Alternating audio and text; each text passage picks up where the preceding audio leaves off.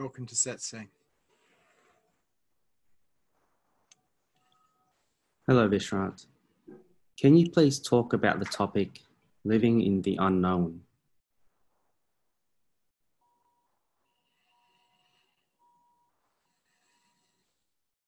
Okay. So most people think that they know what's going to happen next because they project a little bit into the future. They think that uh, when they uh, get out of bed, they're going to go to the toilet or go to the kitchen or go somewhere. They think if they get into their car, they're going to arrive at their destination. They, and this is a projection, it's not a reality. But all ego based people live pretty much in projections to some degree people who have practiced mindfulness, being present to what is real rather than present to their minds, tend to live in more reality. But most people live in projections of what they think is going to happen next. And that makes them feel safe. But the truth is, they are not safe uh, because they don't really know what's going to happen next. The sage, on the other hand, doesn't live in projection. The sage lives in the moment, present to what is real, beingness, and if in the world, what's happening out here. The interest in uh, what the mind is doing drops away because it's prison, it's lower consciousness. Living as beingness is freedom from that mind. And the quest for the seeker is to live as beingness instead of live as an ego, which is simply uh, a bunch of thoughts with reference points making up a somebody that doesn't really exist.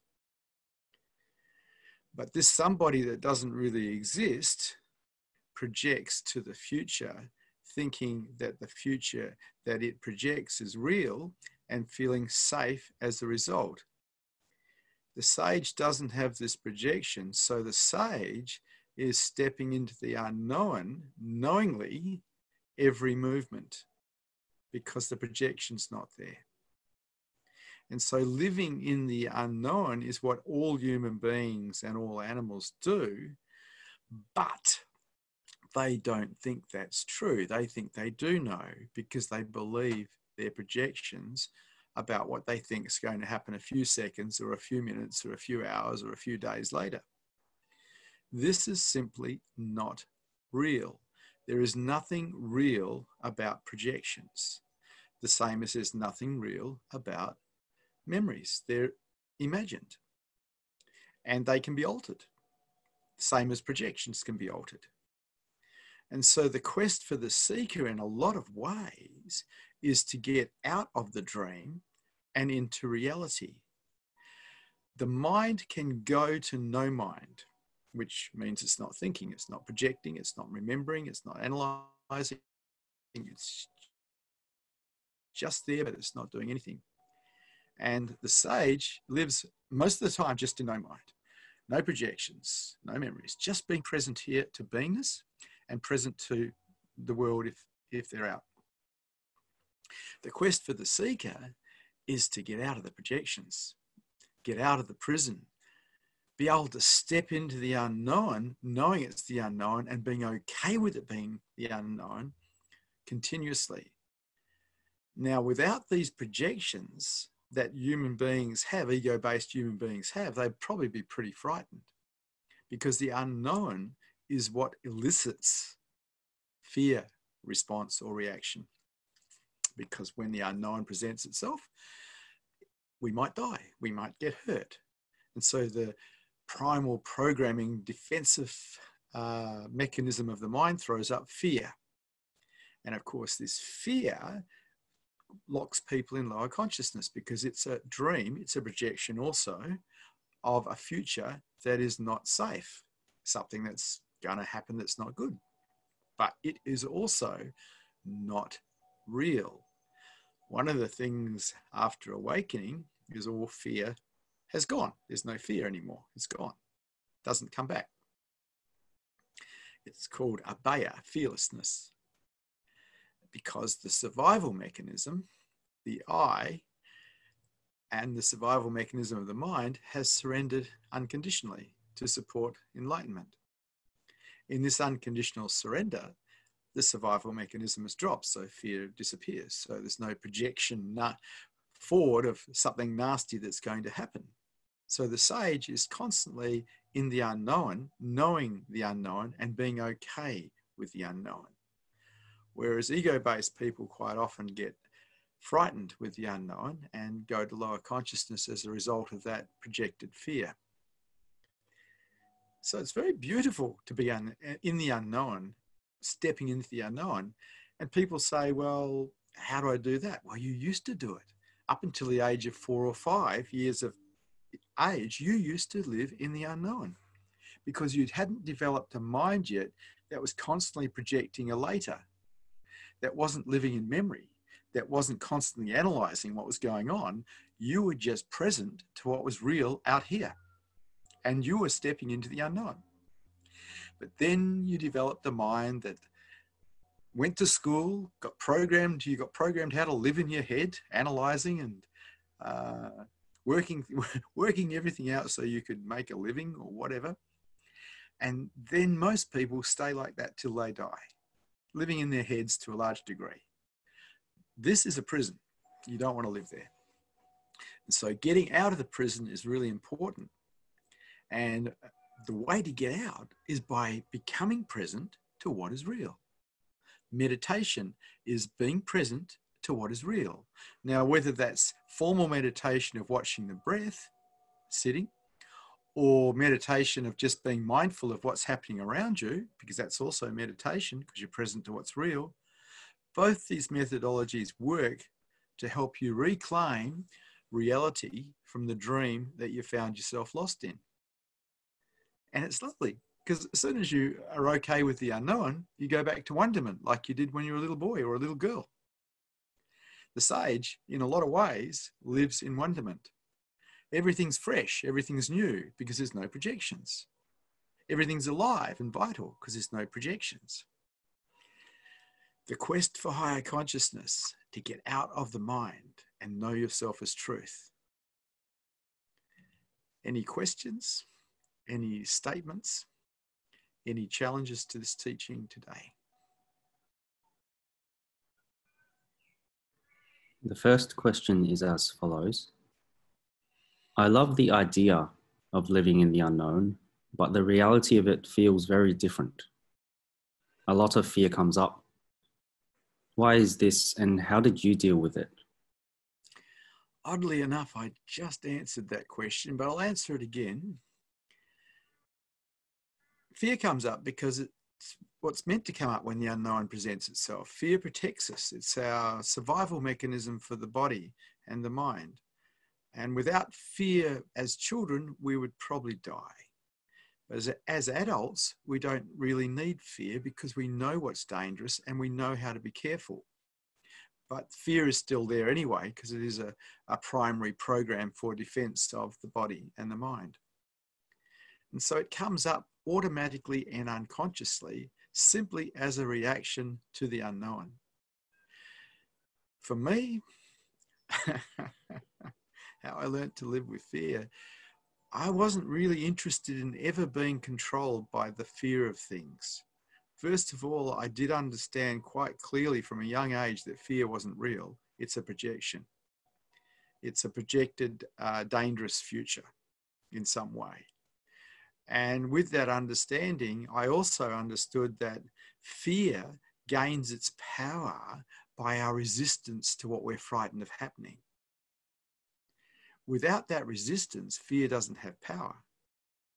And so I recall from quite a young age, I, I think at the age of 10, I got my C class license for diving with um, underwater equipment, aqualungs, scuba gear and I was already diving uh, around Rottnest Island and Penguin Island, and I already knew there was a lot of sharks around because I'd seen them. And one of the things that I was frightened of was sharks because, well, it's known that they eat people or they maul them. And so that fear had the potential of stopping me from being a diver as a boy. And so, as a boy, before I got in the water, I would allow myself to be eaten by sharks. In other words, I didn't support the fear of being eaten, I made it okay if it happened. And in that non resistance to what I was frightened of, fear lost its power. And so I discovered that fear could be defeated by, in my mind, allowing the worst to occur, making it okay. And so I dived and, well, I died for another 30 years. Um, in shark in shark in shark infested waters but i always had that as a backup to deal with any kind of fear that came into my life recognizing clearly that fear first of all is not real and secondly it can be dismounted dis, dismounted by allowing the worst to occur, whatever that worst might be. If you make it okay that that happens, fear loses its power. So I didn't allow fear to rule my life because if, if you let fear rule your life, you don't have a life. You actually play it too carefully. You don't do this, you don't go there, you don't talk about this, you don't see that person. fear is not a good master it's best to actually step through fear and, and squeeze the juice out of life.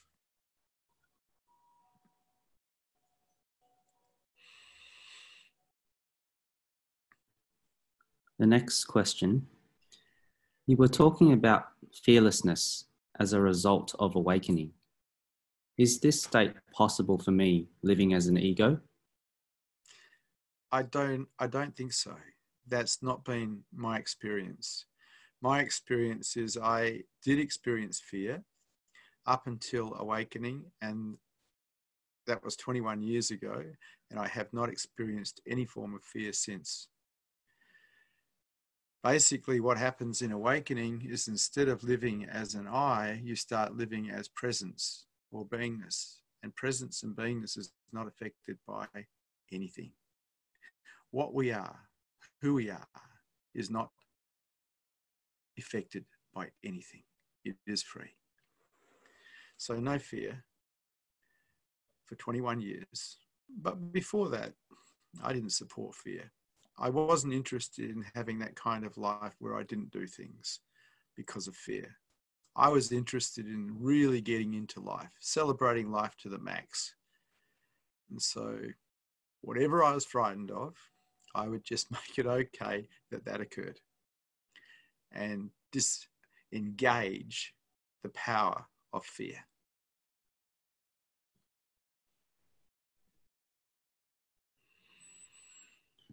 I, I also scuba dive, and in the water, I don't tend to think about sharks or other underwater threats, even though I know they're there.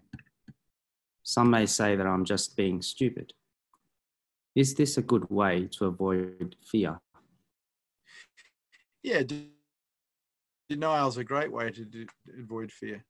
It, that works too. Just deny that there's anything there that's going to eat you. with with myself, um, I, I, came from a family where my father was a scuba diver and a diver, and he was a hunter, an underwater hunter, and so was I.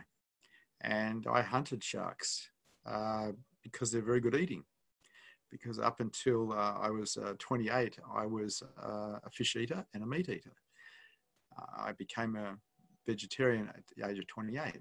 But until then, I hunted, and I hunted sharks um, because they were good. They were good food. If you um, I look back on that with regret now, but that's just the way it was back then. And so I had to face the fear of sharks because I was actually, I, I saw them, I was aware of them, and I was hunting them. And so I couldn't just deny that they weren't there, particularly around Rottnest Island, West End, or the Abrolhos Islands. There's so many sharks there. To deny them is uh, to be very much out of touch with the reality of what's in the water out there. But if you want to use denial to uh, avoid fear, well, if that works for you, go ahead. it it could get you in trouble.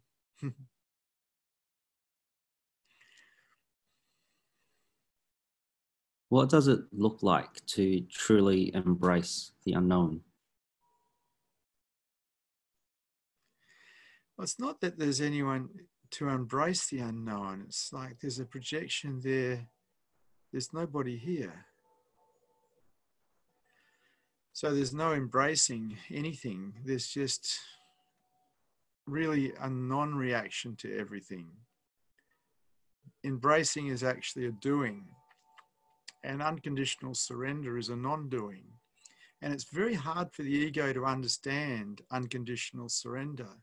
It keeps projecting that there's something to do. But there's unconditional surrender is the end. There's nothing to do. It's over. It's a full stop. The story has ended.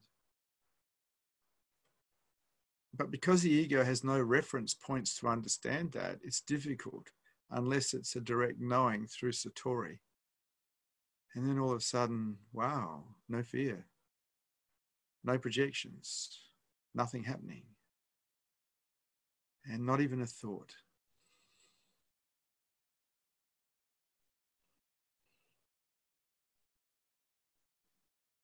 Next, Arun would like to ask a question. Arun. Hello, Vish. Hello. Hi. Uh, my question is it's a follow up to the question that I was asking yesterday. Um, so, I haven't really spent much time witnessing my thoughts. Um, I just kind of tend to either try and go to that ambient awareness kind of feeling or I'll just watch my breath. And you were saying it, suggesting yesterday that you know witnessing thoughts is the way to deconstruct the mind. Is that what you were suggesting? This was Osho's teaching, and it's also the Buddha's teaching to witness the mind, uh, whatever the mind's doing, but also to witness everything else. In other words, develop detachment from the mind so there's a witnessing of all things. But if we don't witness the mind, we don't see it clearly and we don't see the obstacles that it's created in the way of higher consciousness. Mm. Okay. But what you're saying is, uh, I got a feeling that what you're looking for is relief from the mind. Because when you witness uh, the breath or you witness footfalls or you witness something else, um, you're actually getting relief from the mind's chatter. And that's nice to do. That's nice to get relief from the mind. But if you want to see through the mind, and you do need to see through the mind to raise your consciousness levels, you have to witness the mind as well. Yeah, yeah, I think I think you're dead right. So I've kind of the, the schedule that I set up myself on a normal day is um, when I have to use my mind for work, I try and be as focused with as few distractions as possible. And then at the moment, I'm using just like a normal alarm timer. Like I'm going to focus on work for X number of hours, and then when the alarm goes off, then I tell myself, okay, I'm going to either going to watch the breath or try to go ambient and not have anything to do with the mind at all. Yeah. But invariably, chatter comes in, and the more I've been using my mind as the day goes along, the more forceful chatter comes in to the periods when I try not to witness the mind. Yeah. So you, you watch the chatter. Um, I'm not suggesting that you do anything with the mind except watch it. And that means mm. not analyzing either and not interfering. The interfering can come later.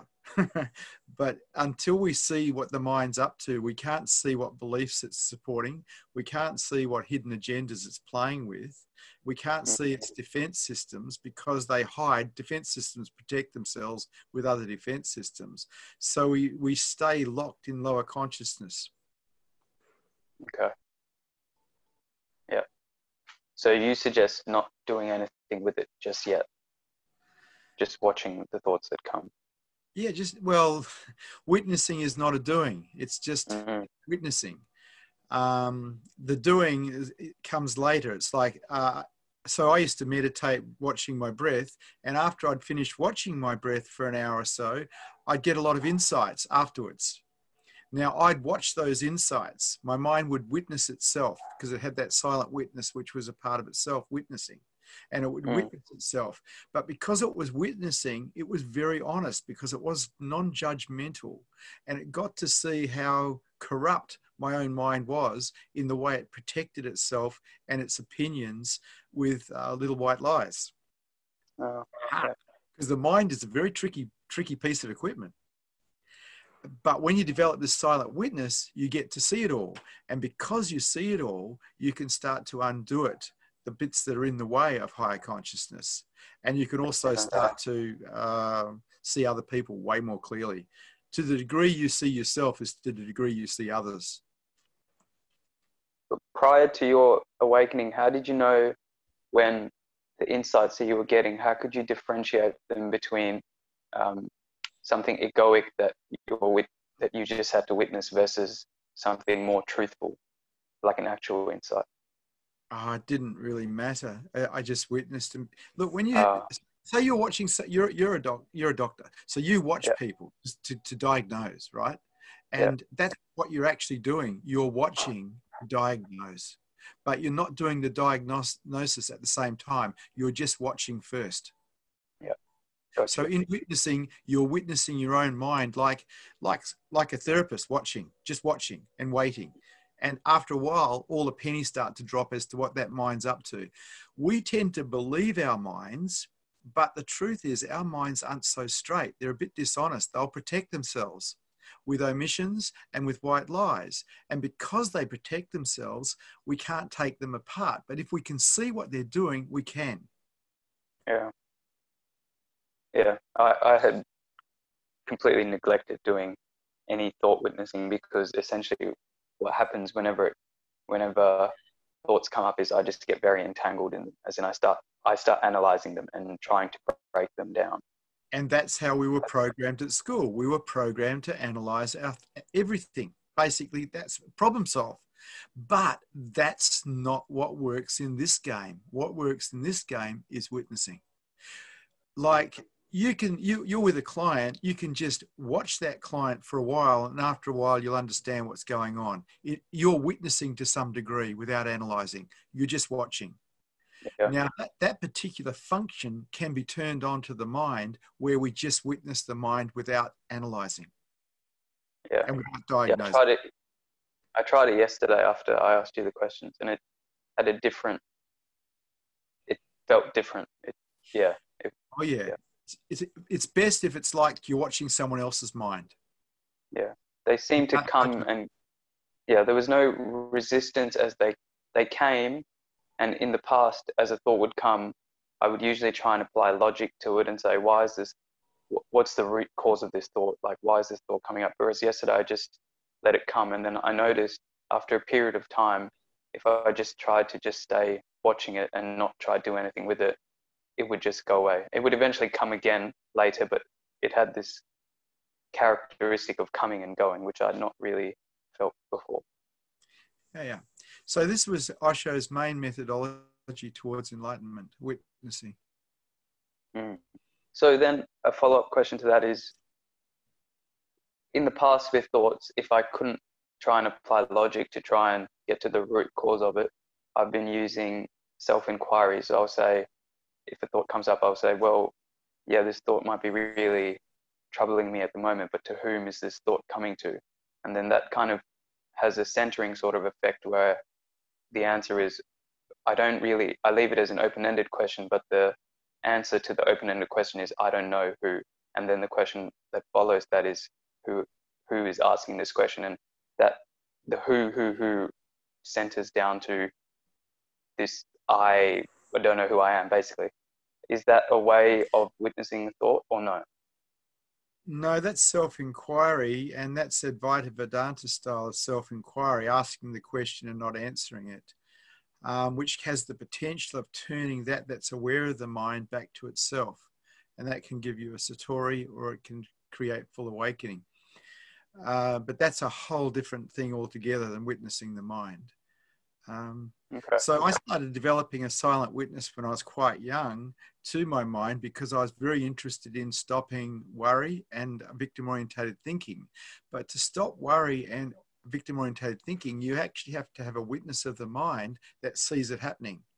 And then you have to have another program once it's seen that stops it. And if you have a look at that, that's just discipline. You witness and you stop. Two programs. One's witnessing, the silent witness that just witnesses. Second program stops it. And that's actually how I stopped worry. And it's how I stopped victim orientated thinking. So your second programming of stopping, how did you stop? It? Well, you, you- you treat it like a terrorist. You give it no, you, you don't bargain with it at all. You don't analyze it. You don't understand it. You just stop it. And so um, every time worry occurred in my mind, I, and I spotted it because it was seen, it would stop. I would stop it. I wouldn't entertain it at all. It was over because I did not want to continue the program of worrying. Mm. Okay. So I don't. w- so. Yep. I was just going to ask. So. So. Th- thus far, I haven't practiced witnessing my thoughts. When thoughts come up, I either go to the body, so the breath, let's say, or I will ask the question to whom to, does this thought arise? And both those practices have been good thus far to not have the stream of thoughts continue. They'll continue to some degree, but in general, it stops. so Uh, they the- both, they're giving you relief from the mind, but then again, drugs can do that as well. you know, you- you're using a coping mechanism and it works. It gives you relief from the mind temporarily. But if you really want to raise your consciousness levels, you actually have to watch the mind. You have to witness it. yeah, okay, yeah, that was that was the essential nature of my question, which was also what I was asking you yesterday. I guess some of the, the you know the, the different things that I've been reading have been suggesting that because the mind is not real, if you don't pay it attention, then in time it will go away because you're not giving it attention. Yeah, but but you're, you're, suggesting that in the marketplace it's different. Yeah, very much so. The people who have stated Yeah. that are people who live in ashrams or monasteries or caves. They're not people who have to live in the marketplace and have families and do a job. Yeah. Okay, that was my question. And, Thank and the funniest thing about these sort of people is quite often they'll give people uh, advice on relationships as well, even though they've never had one themselves. Mm. Mm.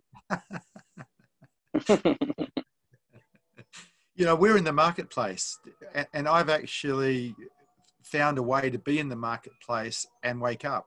And that's what I'm trying to teach. But it, it's not of, it's not the same as waking up in a monastery or ashram or a cave. It's very different.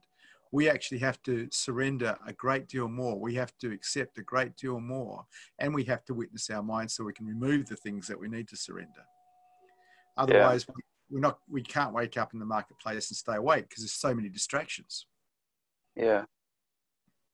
But when when you say rem- remove the things in our minds, you it's not actually a a analysis based deconstruction or anything like that, is it? It's just watching it and then it, it transforms itself and goes like how does it go away if I You, you, I guess I'm just so used to problem solving. okay, say, so I'll give you an example. Say we, you have a belief, and this is a very common belief, a belief that my partner shouldn't betray me. Mm. Now, if I have a belief that my partner shouldn't betray me, I have an expectation on top of that that she shouldn't. Now, if that expectation is not met and my partner betrays me and I'm holding on to that belief, there's a very good chance I'm going to go into contraction and resistance if she does betray me, right? Yeah. I don't have that belief. I removed it because I'm not interested in contracting, full stop.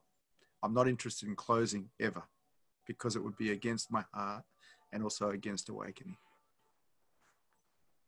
Okay. So but when you removed it, did you remove it? Was it like just a decision? Okay, when this sort of situation happens again, I'm not going to react in this way, or no, I analyzed it Um, Yeah. I had a look at the belief, and I had I had a look at the belief that my partner shouldn't betray me. And then I went in the big picture for her life, my life, and existence. How do I really know that she shouldn't betray me? How do I really know? Yeah. That in her life stream and what she needs to do with her life and my life stream and all that, how do I really know she shouldn't have betrayed me? And the answer has to come back, well, I don't know. Yeah. Now, the moment we throw doubt into any belief, it loses its power. Okay. Yeah. Yes. But while we hang on that that belief is absolutely categorically true, we're likely to get caught in the in, the contraction and the resistance when the expectation's not met. Yeah. Okay. So let's say prior to your awakening, you're witnessing your thoughts, and a thought comes up that you don't want your partner to betray you. Then, in that moment, whilst you're witnessing, Hang on, hang on, hang on, hang on. We got to, I got to correct you there. It's not that I want my partner to betray me. I just have a belief. I have a. I don't have the belief that she shouldn't. Right, okay. Hmm. So let's say you're witnessing your thoughts and something comes up that causes you to contract in the direction that makes you realize you don't have the belief that your partner shouldn't necessarily betray you. Do you then apply the logic that you just explained to me in that moment in time, or do you like write it down and then try and If logic your way through it later, or here's how I learned it. If I contract over anything, I will have a look, or I would have had a look at what belief system that was in play that supported that contraction immediately? Im- immediately, because I was not interested in contracting again over the same belief. But then you come out of the witness, you go into your mind to try and analyze this, right? Yeah. That's right. You're using the mind to undo the mind, because Yes. belief systems are what keeps people in lower consciousness to a large degree because every time we contract we go into lower consciousness Yeah. every time we go into resistance we go into lower consciousness and so if we have a heap of belief systems that uh, when they don't get met take us into lower consciousness the work is to undo those belief systems Yeah. and a lot of the time that's done through acceptance acceptance Yeah. this is how life is acceptance Yeah. of this how this person is acceptance Yes. Yes. Oh, thank you very much. I really appreciate it. This is definitely what I've not been doing because I've just been doing what you initially said, which is just going to the relief of not being in the mind. Aha. Good. You're a good listener. You're a good listener, Haroon, and you've picked up a lot now. Yes. Thanks, Vish. Thanks, Haroon.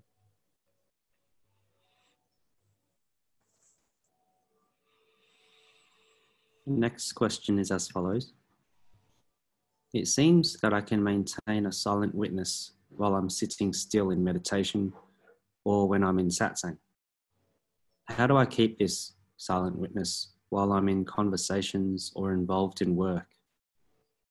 Right. The only way to keep a silent witness is to practice. There is no other way. There's no story I can tell you that will help it stay. There's nothing you can do that can make it stay except to practice.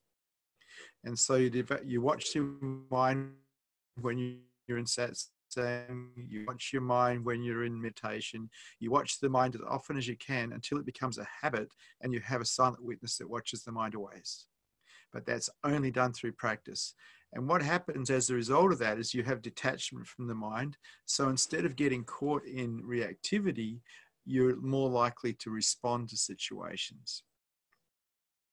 Uh, when we don't have a silent witness, when we're caught in the story of our mind, we are probably in lower consciousness, and we're probably into re- we're probably reacting rather than responding. You have to have a look and see.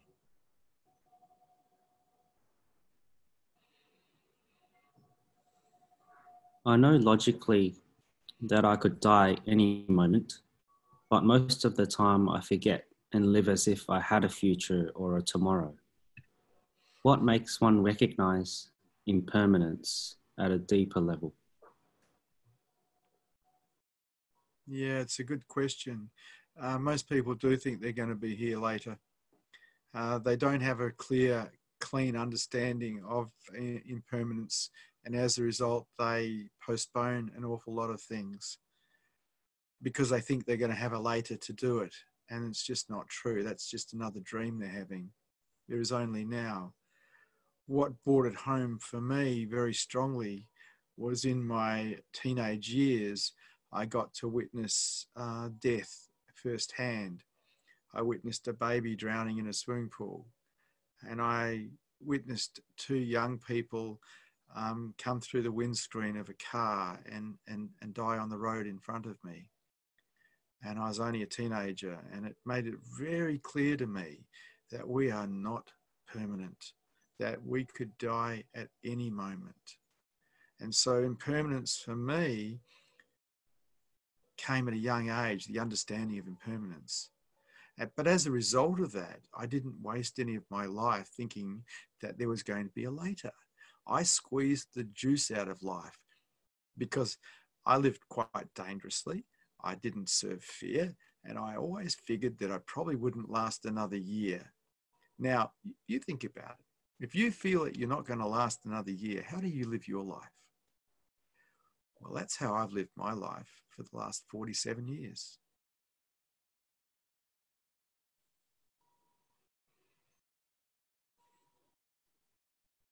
It seems you have been living dangerously your whole life. Do you think that helped you towards higher consciousness? Absolutely. Absolutely. Because in living dangerously, you live in the moment because you have to be present to survive. And so I'd never been much of a dreamer. I've always loved present moment awareness. It's real to start with. If you're dreaming, if you're not present to reality and you're living a dangerous life, you will die reasonably quickly.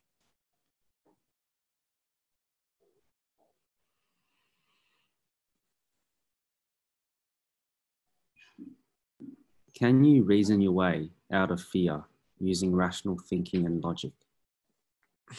Maybe. You have to try it and see.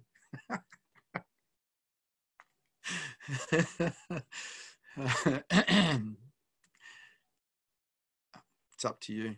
Try it and see.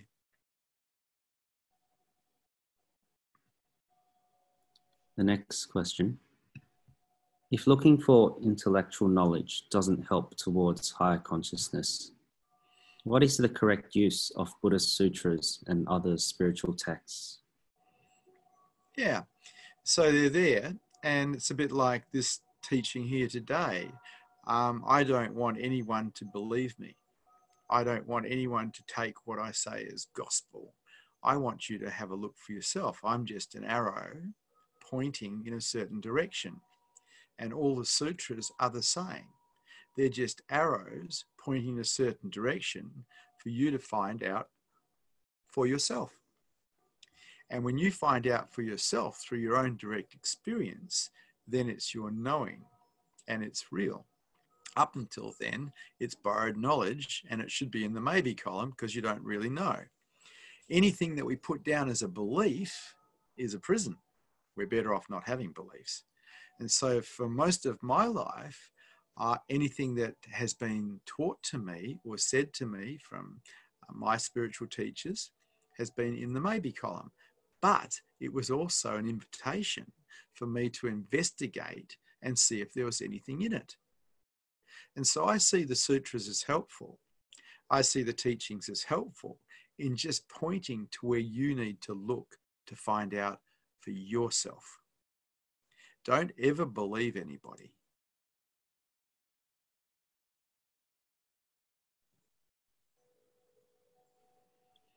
It seems to me that you have a lot of knowledge, but you have no problem saying that you don't know.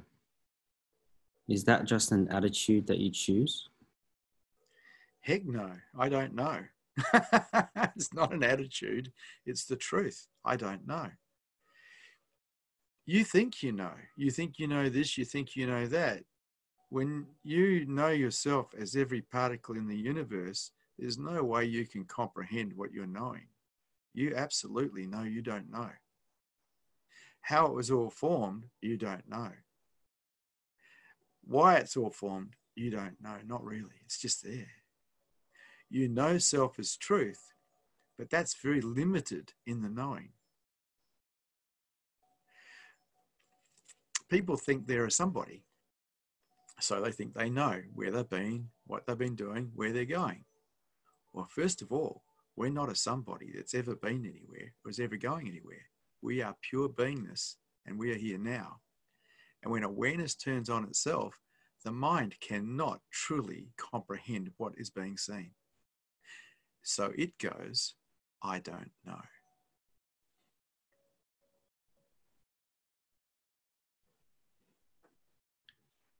I've been practicing dropping arrogance for years, but I still fail. Why is it difficult to have the humility to say, I don't know? arrogance. Look, humility comes as a result of a lack of I, a lack of the ego. So the ego can't really do humility. If it tries to do humility, it'll just be an act. Humility comes when the ego drops away. When we move into service for the say the way of the heart, and we move into service of others, and we start dropping our story because our story is in the way of our service, we are becoming humble because there is less of us in the picture. True humility isn't about living an austere life, being poor, not having anything, not bragging. No, it's about having less I. And the more in service you are to heart, the less I you have. So there's a natural humility. When the I tries to be humble, it is just being a fraud. True humility comes from an absence of the I.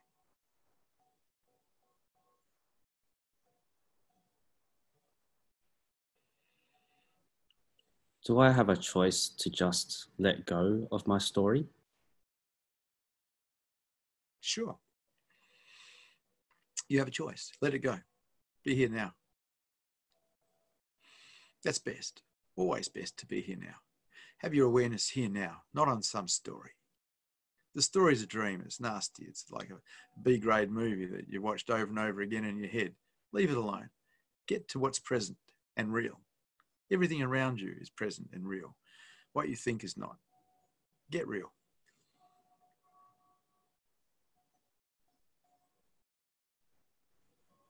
I find that my story becomes very repetitive, like Groundhog Day. How do I break that habit?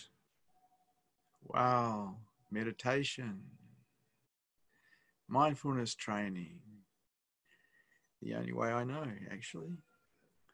I used to, when I was very young, before I got into meditation, uh, ride motorbikes at high speed. And I found that riding a motorbike at high speed brings you into the moment because you can't actually think. If you think, you'll probably die. And so you're very, very present in the moment. And I fell in love with that present moment awareness. I thought at the time I'd fallen in love with motorbikes and speeding. But after I became a meditator and could find that same space, that same present moment awareness through meditation, I realized what I was really in love with was the present moment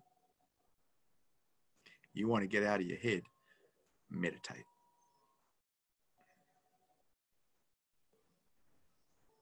The next question is from Arun. Hello, Arun. Hi, Vish.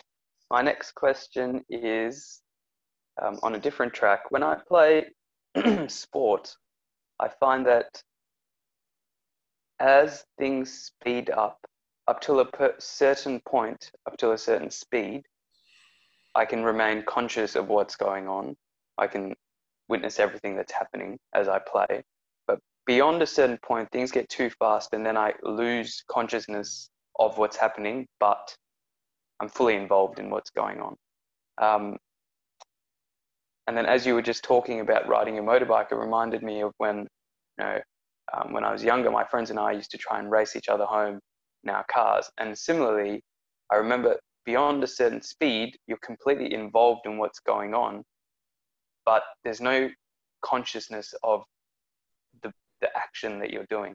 Um, is there some kind of quality with where when things really speed up, you lose the ability to stay conscious? Yeah, you hadn't developed the silent witness strong enough yet, Arun. It's as simple as that. Uh, oh, okay. Even even now, when I play sport, that's essentially what's happening. Is that what you're saying? Yeah. yeah. See, I played rugby till I was 28 and did martial arts till I was 24 and raced motorcycles. But they were all endeavors to actually find that beautiful present moment that I really loved. It was exhilarating to be that firmly in the moment. Yeah. Um, and it wasn't until I became a meditator and discovered that I could find that same space in meditation that I actually dropped off some of those things. Yeah. Stopped, stopped racing motorbikes and, st- and stopped, definitely stopped rugby. rugby, rugby is just licensed violence, I'm afraid. Yeah. Yeah. Well, I find with sport, I like I was playing on the weekend on Sunday, for example, and there are there are periods when I'm playing when I can be conscious of everything that's happening, including the whole surroundings, and it's quite nice. But the moment I try to continue that, that witnessing in other periods when the sport requires even more um, concentration, then I actually don't function as well. I don't play as well. So then I just have to like stop trying to do that and just focus on the game so I can play better. Um, yeah. Look, one of the one so, of the first times I ever noticed the witness was when I actually came off my motorbike. I was racing um, an XU1 Torana on Kwinana Freeway, which is quite illegal, and I got a front wheel wobble in my uh, in my bike at about 160 kilometers an hour, and I put the handbrake on, and the bike flipped immediately. And what mm. happened in my mind is that it just went separate from everything and just witnessed mm the whole accident from this this absolutely silent, non-judgmental space where my body was rolling through, rolling behind the bike, which had caught on fire as it skidded along the road. And I was just witnessing the roll, witnessing the bike, witnessing everything. And so the silent witness was there, but it was forced to be there through an accident. Yeah. And that was the first time I recall noticing that I actually had a silent witness that could watch from a detached space. So, do you think now, say you were to race a motorcycle really fast or play rugby again, you would be able to witness the whole thing and still play with full intensity? Yes, because I have developed a silent. My mind, mm. my mind doesn't talk to itself very often ever but there is a silent witness that is witness that is separate or detached all the time, no matter what yeah. I'm doing. And I still ride motorcycles. Yeah. just um oh and uh, another question that came to me just before is if you know the things that we were speaking about before where one can witness the breath or the footsteps or um, the, the content the content of the mind versus self-inquiry when should one is it best to do a little bit of each one or should one just stick to one for a period of time uh, look i just swap things around as i as i chose to i yeah. i meditated every day and i self-inquired every day because these are things i like yep. doing as far as the silent witness was concerned that was developed as a result of meditation Okay. But you've got to remember at the same time, I studied psychology as well. I, I got into psychology when I was uh, 19 and I studied it all the way through because I loved, I loved this understanding the, the, the science of the mind. Yeah, yeah, yeah, much the same. I found actually when I finished high school, wanted to do psychology, but you know, my um, parents, bless them, thought that I was too intelligent to just do psychology, and so I should do medicine. then I was drawn to psychiatry for ages, as I mentioned to you, but it's mm. just a pill prescribing kind of profession. So, yep. yeah, here I find myself more interested in the mind once again. Yeah, yeah. Well, my my interests after I left high school were psychology, uh, religion, and philosophy. Mm. they were my interests. So, and I got into all sorts of other re- weird things like motorbikes. But uh, yeah. there's this fascination with uh, who am I? What am I doing here? Yeah. What's the purpose yeah. of life? And that, that, that haunted me from a very young age. I started asking those questions when I was about 13 or 14. Yeah. Mm. Thanks again, Vish. Mm. Thanks, Arun.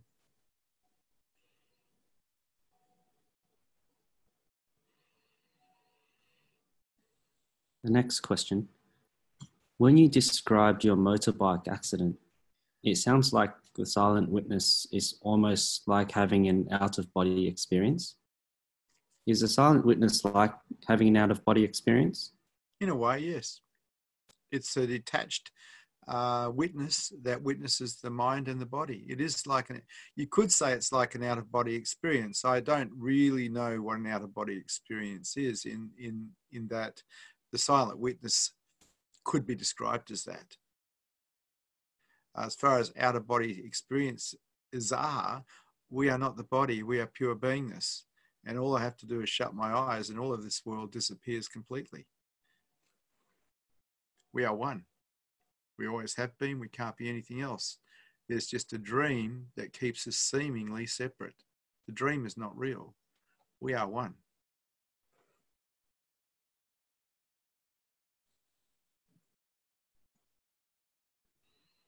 How long is the right amount of time to sit in silence each day? as long as it takes. sit in silence. Wow. So, sitting in silence is something that someone who's pretty advanced can do. Most people begin by watching the breath and uh, bringing their awareness back to the breath when the mind comes in.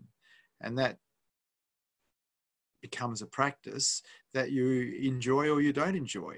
For me, I, I enjoyed it because it gave me clarity and uh, insights. And I, I started meditating when I was actually a businessman, and it just gave me clarity and insights, which enabled me to be a better businessman. And so, my reasons for getting into meditation in the first place uh, were for business and uh, I, I, loved it because I, I, I got to see things that I'd missed during the day, and I got to have the clarity to see a much bigger picture than the one I was playing. Eventually, it took me to uh, no mind, and from no mind to super consciousness.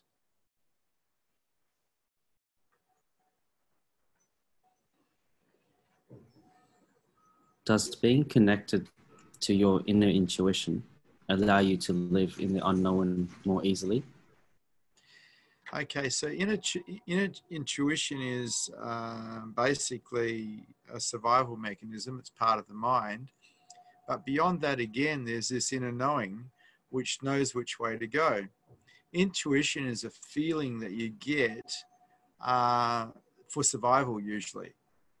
Inner knowing has nothing to do with survival, it just knows which way to go and the inner knowing is so quiet and so silent and so non-invasive.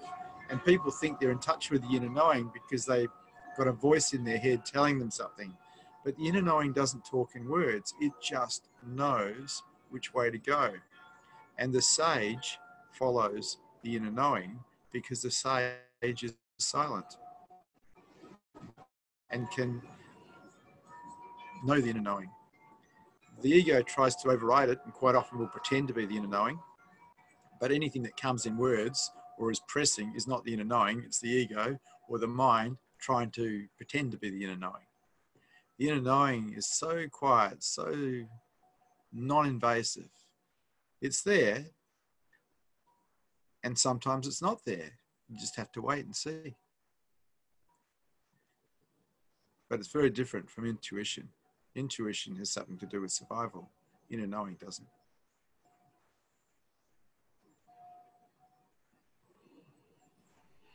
Is a high level of trust needed in order to live in the unknown?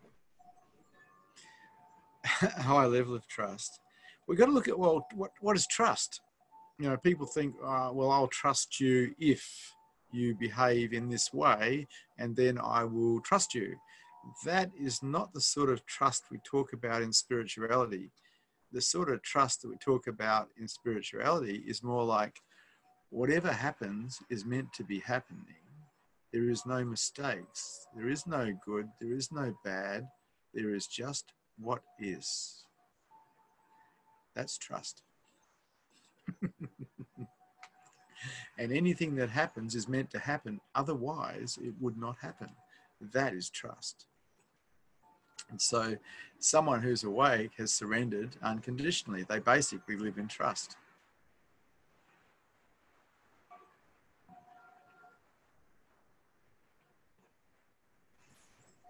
I've always considered myself a relaxed person who doesn't need a control life, but I have moments of fear of the unknown future. What am I missing? I wonder why you asked the question. What do you want?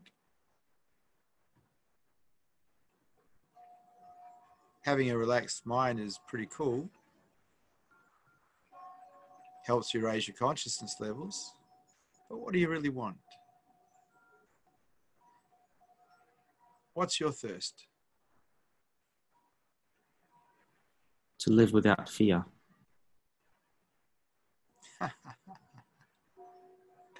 All desires cause suffering.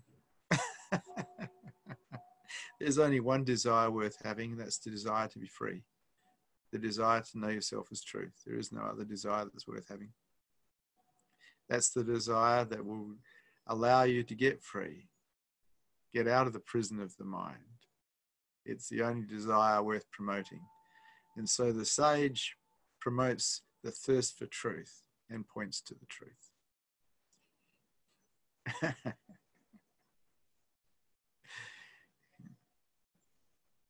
fear, just accept fear. Accept everything. It's best. Then you can be free. Acceptance is wonderful. If practiced, you get good at it. If not practiced, well, you don't get good at it because it's not part of our primal repertoire. So people aren't good at acceptance, really.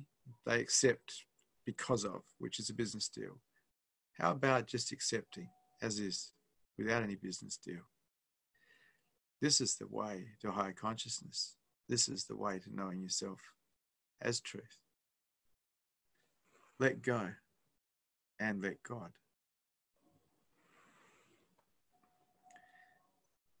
Thank you for that saying. Good to see you brave hearts here today.